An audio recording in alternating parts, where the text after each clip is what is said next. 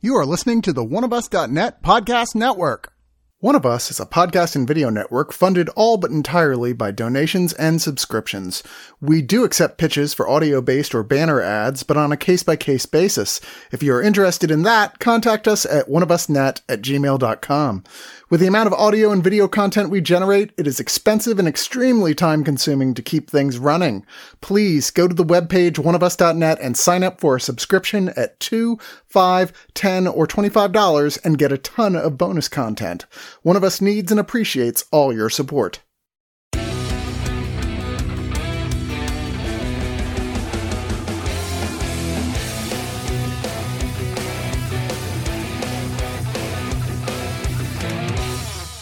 To those who have listened before, to those after, to us reviewing now, and to those beyond, seen or unseen, here but not here. So begins another meeting of the Screener Squad discussing a little story called The Midnight Club. I am Rose, and with me are Melina. 'Twas a dark and stormy night. and Tessa. I'll be right back, I swear. Um, so this show is yet another really good spooky story from writer and director and spiritual successor to Stephen King, Mike Flanagan, who is seemingly incapable of doing anything that doesn't involve knocking it out of the goddamn park. Uh, it's based on, well, a, a, number of things. A book by the same name from Christopher Pike, as well as incorporating elements of apparently upwards of 27 of this guy's other books and short stories. And it's about a group of terminally ill teenagers at a kind of like alternative care hospice facility in, an old mansion who meet together every night, recite a mantra, and tell spooky stories via firelight. And if that sounds at all familiar, then you are absolutely correct because um, I believe Mike Flanagan openly admitted the inspiration that was drawn from uh, Are You Afraid of the Dark? as well as lots and lots of other things that pop up. And if you are a horror fan at all, will just make you shriek with delight. Uh, what did you guys think of this? Uh, yeah, I'm I'm a big fan of Mike Flanagan's work. I think the only thing that I was kind of lukewarm on of his was uh, the film he directed, Oculus. Great, okay. great uh, concept, but really poor sort of execution as far as like I don't know, just like the rules once it got to a certain point. Anyways, this is not a review for Oculus. Sorry. um but yeah, I I really enjoyed this series. Uh, it's not exactly an upper, you know, given the uh, plot line is about a bunch of terminally ill teens. So uh, yeah, it's definitely uh, definitely a bit dour. Well, if I wanted a dour, then I would go to morphine. Oh wait, morphine is a downer. I just ruined that joke. Which is me reporting that's me repeating a joke from the show. So if you don't like that it's yeah. not my fault. Yeah. Don't blame her. But that's also me saying that i ex- i absolutely love mike flanagan. I've not seen everything he's done. I've not seen oculus. So i've definitely we can heard, discuss it. I've heard mixed things uh, including yeah. tonight. Um, but i from what i have seen i love everything he's done. And this is one of them. I absolutely love this yeah. too. And Mike Flanagan is one of the only horror directors ever where I where I will say bring the tissues when you watch his stuff. Oh, because for sure. You and, will and sob. Definitely with this. Yeah, I mean again, I mean, we've already said it given, you know, the what the premise is, it, it's not exactly like the happiest of stories, but it the characters seem to take their terrible situation in stride. And one of the big themes of the show is just doing the most of what you can with the time that you have left. I mean, none of them are particularly looking forward to dying, but they've kind of accepted it at the same time, which is an incredible amount of strength that I don't even sure I think I would have. Yeah, I was I was a bit heartbroken at the beginning with the one our main protagonist where she was like am I going to miss am I going to miss the first like, you know, semester of college? Like I'm going mm-hmm. to like what where was she going? Like Stanford or something? Stanford, something yeah. like that. Yeah, and just her just being like not having any idea of like how long this was going to take and what the road was going to look like. And just like hers like, am I going to miss the first semester? I'm like, "Oh, honey." Oh, baby. Yeah, and even Oh, like yeah. that that shot of her where she's like, you know, "I- I just turned 18. I, I can beat this. And then it cuts to her one year later in a hospital bed with all of her beautiful hair gone. Just, uh, I know. After she'd done that beautiful dye job on her hair, and you're Yeah. like, "Oh, Jesus, Mike Flanagan, stop it!" sir. I mean, you were going to have a conversation. Just quit, quit making me feel things. wow. Uh, yeah. The the font of this, like the uh midnight club font, was very Fear Street, but I'm sure that was just what the font looked like on the books because it was the Mm-hmm. 90s. It is. You know. All of his books, they Yeah. have that sort of like chalk neon look to them, which was, I thought, a really smart touch on their part. I, I Yeah. will say though, the '90s setting of it, even though they made mention of it a couple times and had things like uh, there's a somewhat minor plot point about the PlayStation coming out soon and whatnot, and what one of the characters wanting to be able to play it before he dies, but he doesn't think he'll be able to. Um, it didn't feel very 90s y to me. Not to say so much that they had to be mentioning 90s things every other second, but in terms of like the fashion and the hairstyles and whatnot, I felt it was kind of hit or miss across the board. It, it didn't really look like the 90s to me, and that's a nitpick, It- I suppose, but Well, it wasn't overt, but I did like the fact that they brought in 90s music that wasn't, you know, like top five bill like top five of the billboards at the time.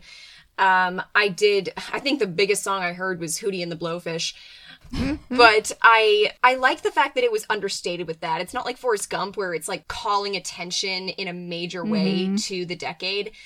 Um, but I was like, I think the reason they probably said it in the 90s was, you know, A, this is about people getting in, in a basement every night and telling stories, and they're not playing computer games or on their phones every day, which in Yeah. the 90s, yeah, you had to use your imagination. Well, the the Midnight Club, the book came out in '94, so I think they were having it set in the time that the book came out. And then also, I feel like the the feeling of it being set in the '90s kind of went away when they went to the hospice because that place is so timeless that Yeah. you kind of lose that '90s feel. But when they were at like uh, Ilonka's house at the beginning, oh yeah, like the set dressing and their outfits and her stepdad and just like that whole vibe there, yes, disgusting honey oak cabinets. yes like and she had a caboodle on her like built-in bookshelf that was on the her headboard of her bed and i was like oh my god i had friends who had that headboard and just yeah like the person who was like in charge of set dressing for ilonka's house just nailed it but as soon as they got to the hospice, then you kind of lose that because they're in this gorgeous Victorian house with this door and this wraparound porch. And my God, and all of us were just drooling I know. we um, all in the over the chat were like, "Huh." architecture. and it is very like he Mike Flanagan definitely has a style when it comes to how his interiors are well styled and shot and everything and if you had shown me a clip of this completely out of context of just one of the many scenes of people walking through hallways at night and told me it was like a deleted scene from Haunting of Hill House or something, I would mm-hmm. have believed you because they look the exact same. Like his style is very distinct and very identifiable, and that's kind of nice that it's, it has that consistency. Yeah, he has that tone that he knows how to strike through all of his shows, regardless of whether or not the core concepts have anything to do with each other. And in this case, yeah, this has a lot in common with what he's done before, especially his TV shows, but all of them have such an identity to them. And you discover mm-hmm. what that is the more it goes along. I will say about this show, I think it took me about four episodes to really understand where they were going with it.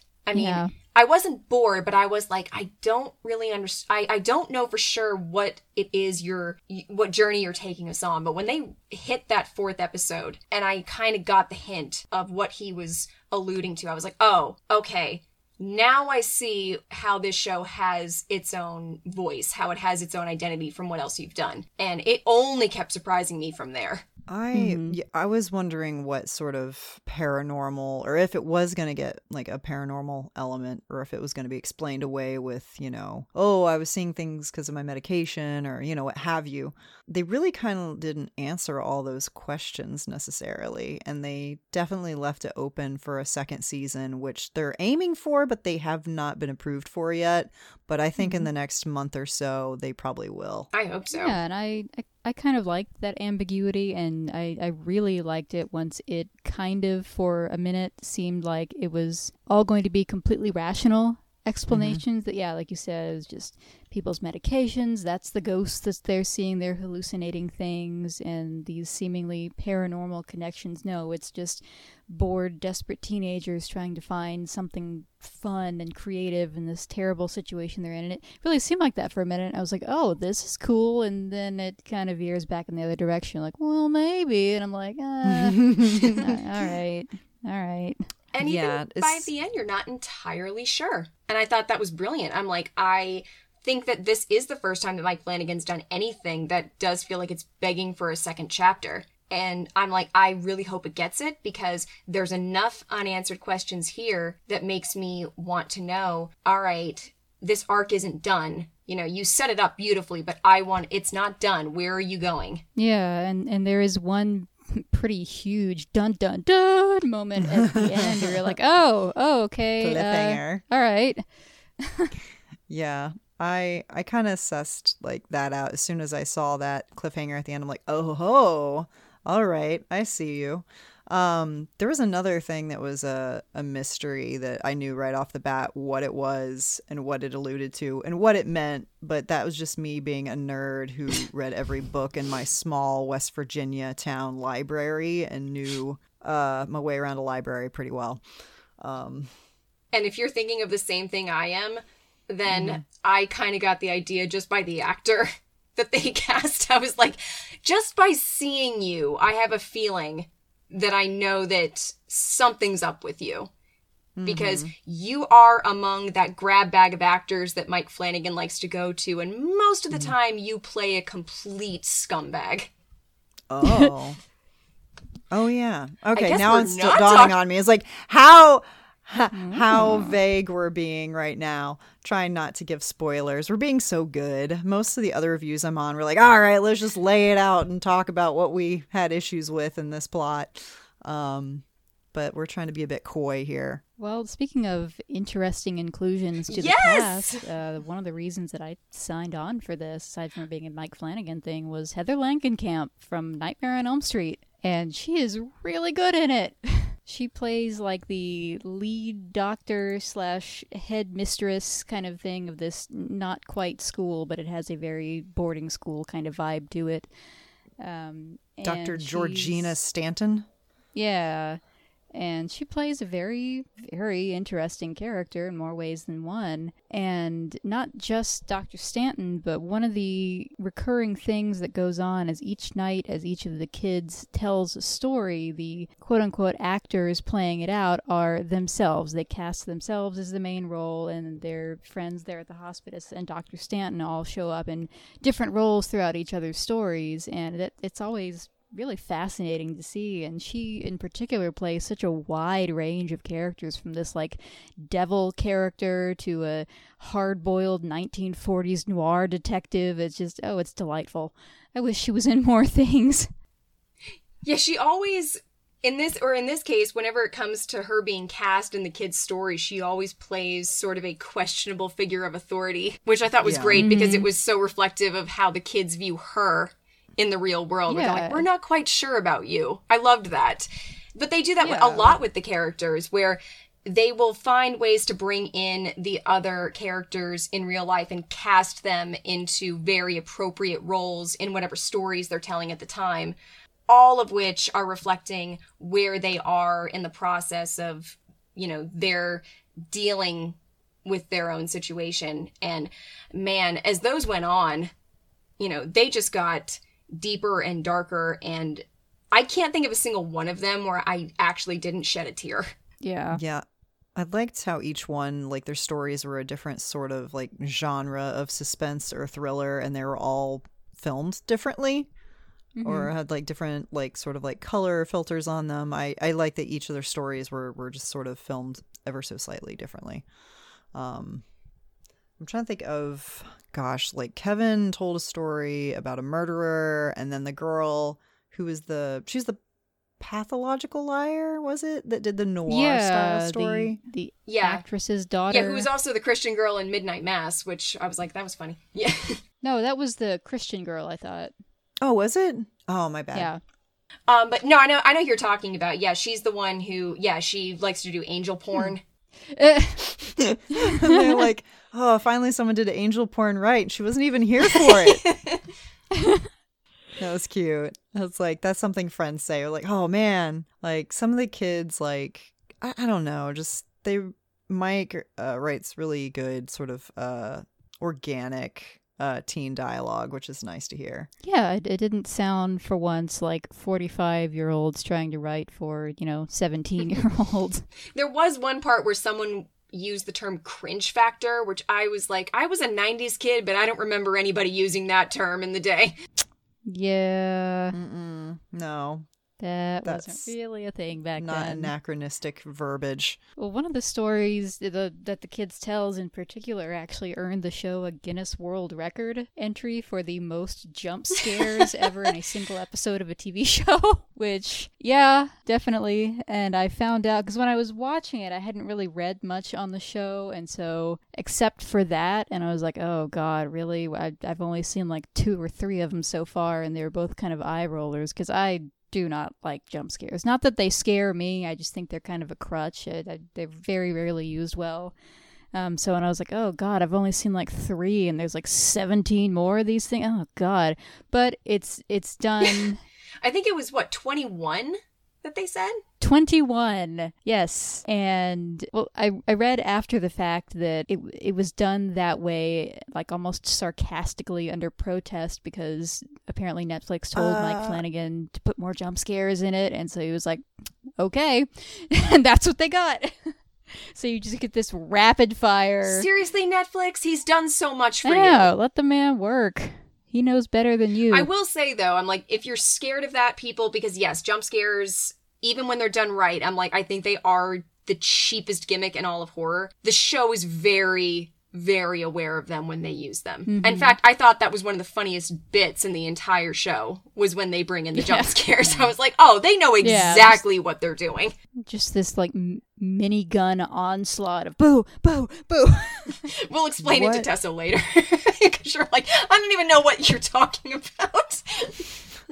Yeah, what? I'm like, Y- you're you're that person that has burned off so many of their taste buds they can have like that the super nuclear ghost chilies whatever. And it's like mm, not really doing it for me.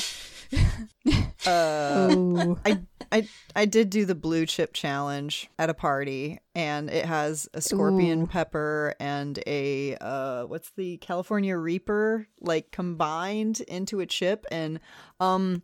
I did not do well. I mean, I did well initially. I was fine. I was like, this isn't so bad.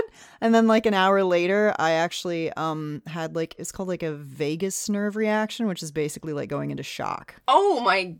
So, wait, did you have the whole chip or did you break it off into pieces? Oh, I ate the whole thing. oh Ah. my god, you mentioned. F's in chat. Yeah. Wow. Anyways, uh, but yeah, burnt off taste buds. I guess. It also, yeah, and it, it, jump it, it scare cures buds. you of being able to be scared by a fake jump scare. Mm-hmm.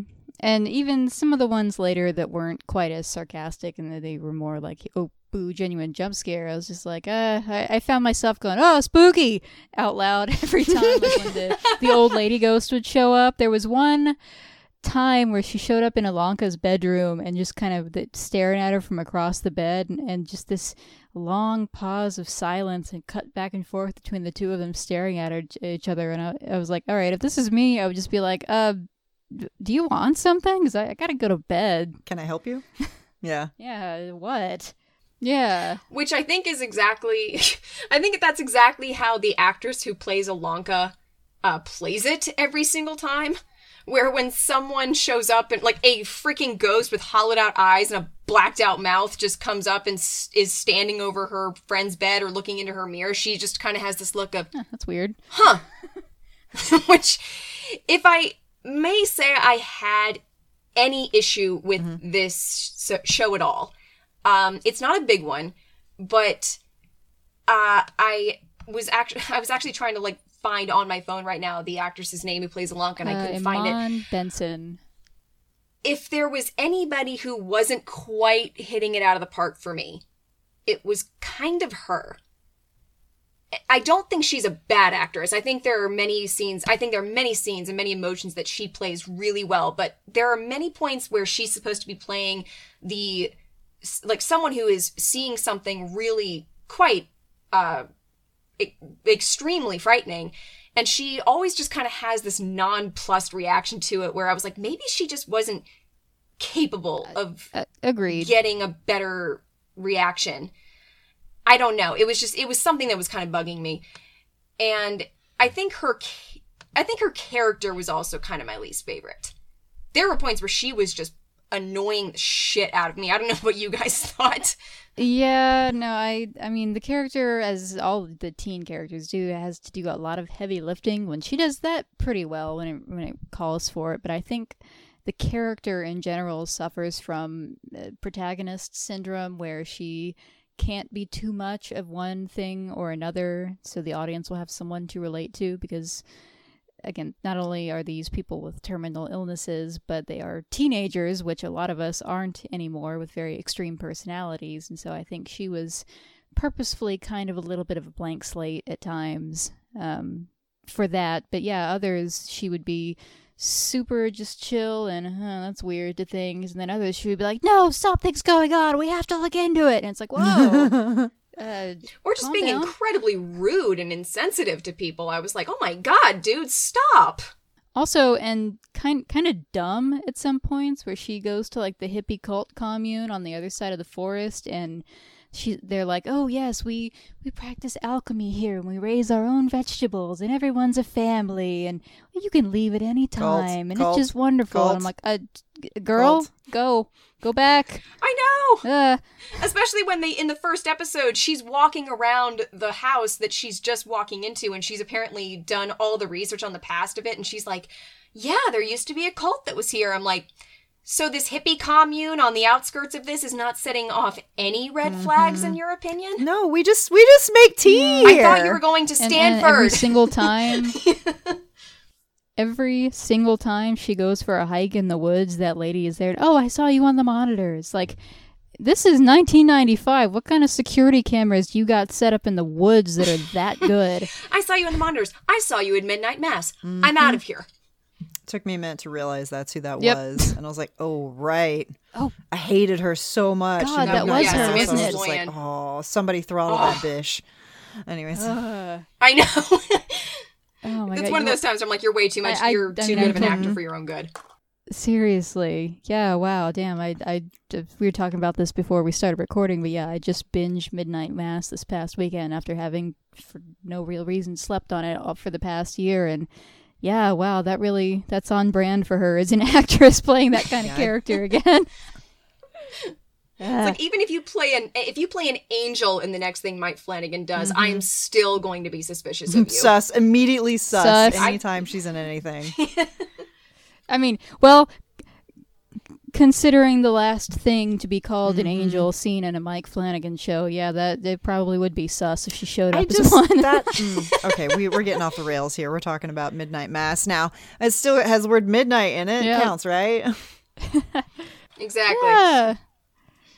Totally the same. Um it the show yeah, if I too have a kind of a I don't know, nitpick on it or uh, kind of a down point for me is that it it did take a little bit of time to really pick up steam and throughout it I was just kind of like, all right, where's this, where's this going? Come on, does this does this need to be this many episodes? Um, there was a lot of downtime in it, and I was checking my phone arbitrarily. Um, but it's, I mean, I would definitely recommend it to that young adult audience for sure. Some I of their stories went a little me. long. I felt like some of them. I was like, okay, we can wrap Mhm. up this story, you kids. You know, you need to get back to bed. You're sick. You know. I mean, they are they are what they're drinking wine or something. they're on their meds and drinking wine and stuff. So, Uh, but Yeah. yeah, I felt like some of their midnight tales went a little long, but I feel like the whole their whole pact that they had was kind of cool. You know, I don't think we even touched on it. Like whoever dies first has to like try and leave a sign that there's an afterlife and like that ghosts are real, and just like to do something to prove it. You know, the the, the paranormal. Yeah, And- I, I would agree. I think that I think my biggest problem with this is that this is 10 episodes and they are all encroaching on an hour in runtime. I think there was a way to shorten this, make it a bit tighter. And I think some of these stories, they I think that they're trying to play them more for laughs than they are actually trying to ingratiate them into the story. Mm-hmm. I really did think it got better as it went along. But like I mm-hmm. said, it took me about four episodes to really get a sense of what it was they were trying to do, to really hook me.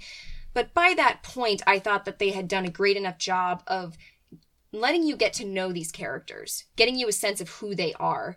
So I was like, well, yes, this is running on long. Some of these stories are written, I think, better than others. That may just be because they're written by a bunch of teenagers on the fly. But Yeah. I did I did really enjoy the performances enough and I thought that they drew these characters enough and they go through some serious trials together to where I was like okay by this point I just really want to see what it is that you're going to do together to get out like not get out of the situation but to kind of deal with this really mutually devastating situation that you're in.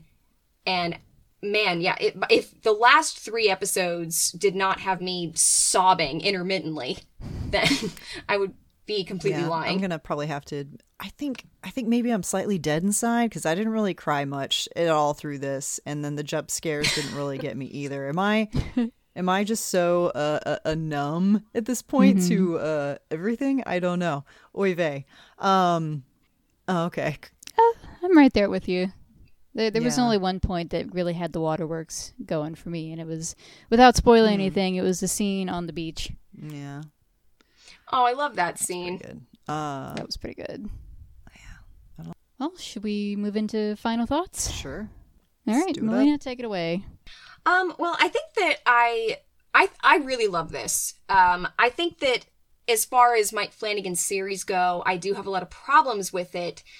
It's it never once hit the apex or even came close to hitting the apex that is Midnight Mass for me, but that's really not its fault. Very few things do.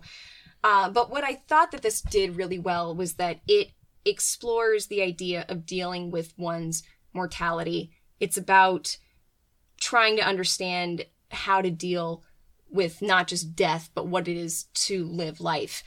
And man, did they go to some places that just hit me on such a personal level. And I thought that their performances, for the most part, were, I thought, pretty solid. There were some points where I thought, okay, this is kind of delving into some melodrama. It's not hitting the way that I think they believe they're hitting. But when it's Mike Flanagan and he's throwing those wonderful soliloquies at you, I'm like, hey, if they don't always hit, that's fine because most of them will anyway. Um, I I do hope this gets a second season. This is definitely, like we said, the first time that I felt like Mike Flanagan is trying to set up a second season, and I think that he has put out enough breadcrumbs to where I am very interested to see what he does. I have my theories, but I really want to see them played out. He's, I think, that good of a storyteller. And I'm sure that whatever he does next with this, it will be just as, you know, profound and tear jerking as it always is. So I am going to give this, I'm going to give this eight and a half out of 10 uh, tissue boxes that you always want to bring when you see his name on anything. right on. Tessa. Yeah. Um, I feel like, as we said, it, some of the episodes could have been a little bit, a little bit shorter. But I mean, beyond that, I don't have like too many complaints. Um, other than maybe some of the runtime on some of the stories. Um, and like we said, it could have been a bit tighter. Um, and as far as maybe not wholeheartedly uh, clinging to the protagonist and finding the other characters to be more endearing, I find that pretty frequently to be the case for me. That the protagonists are kind of boring or the leaders, if you will. Like I'm not a big Leonardo fan and Teenage Mutant Ninja Turtles. Leonardo's the most boring one. Sorry, y'all. Um, I've always uh, uh, was more into Mikey, Raph, or Donnie. Um, or Buffy the Vampire Slayer. I like every other character except for Buffy. I'm just like, she's Aw. boring. I mean, she is and she isn't, but you know, I kind of get that mindset where you're like, oh, these other characters are, are kind of more engaging. But the thing is, we we have Ilonka's backstory. We know where she was before all this. All these other characters and kids are a mystery, so that kind of makes them more interesting. Um, I, you know, this one's a this one is a, a bop. Um, not every uh, sol- soliloquy slaps, uh, as Melina said, uh, but quite a few of them uh, are are good enough. Um, Mike Flanagan still has the the same sort of vibe, which I like to gravitate towards. Um, really good cinematography, great foley, great like music, like everything kind of just gels together really well. Um, yeah, so if you want to watch some Are You Afraid of the Dark for adults, fuck yeah, let's do this. um, I'm all about it. So I want to give this a 8.5 out of 10 uh, donut mugs uh, fucking full of wine. Uh, I don't know what that accent was, but uh, whatever. It wasn't. Irish, that's for Uh, sure. no, that's terrible, terrible. I love that mug though. I will That say that. donut mug. At first, I couldn't figure out what it was. I was like, is that like a stack of donuts turned into a mug? I didn't realize it was donuts at all. So y'all are on, more on the We're learning something me. new all the time. Yeah, I thought it was just like one of those lumpy kind of like folk art mugs that everyone's Mima has in their cabinets. Um, yeah, I mean, what what more is there to be said that it's just this uh, lovingly rendered, beautifully shot, pretty well acted uh, thing that yeah could stand to be just a little bit tighter here and there. Um, and it it's like it's trying to be an ensemble cast with a dedicated main character and yeah unfortunately that main character is not the most interesting most of the time even though her actress is definitely trying. Um, but it certainly deserves a second season and i would definitely be watching it if, if there is one. So i would give this 75 jump scares out of 100 in a single episode. Boo.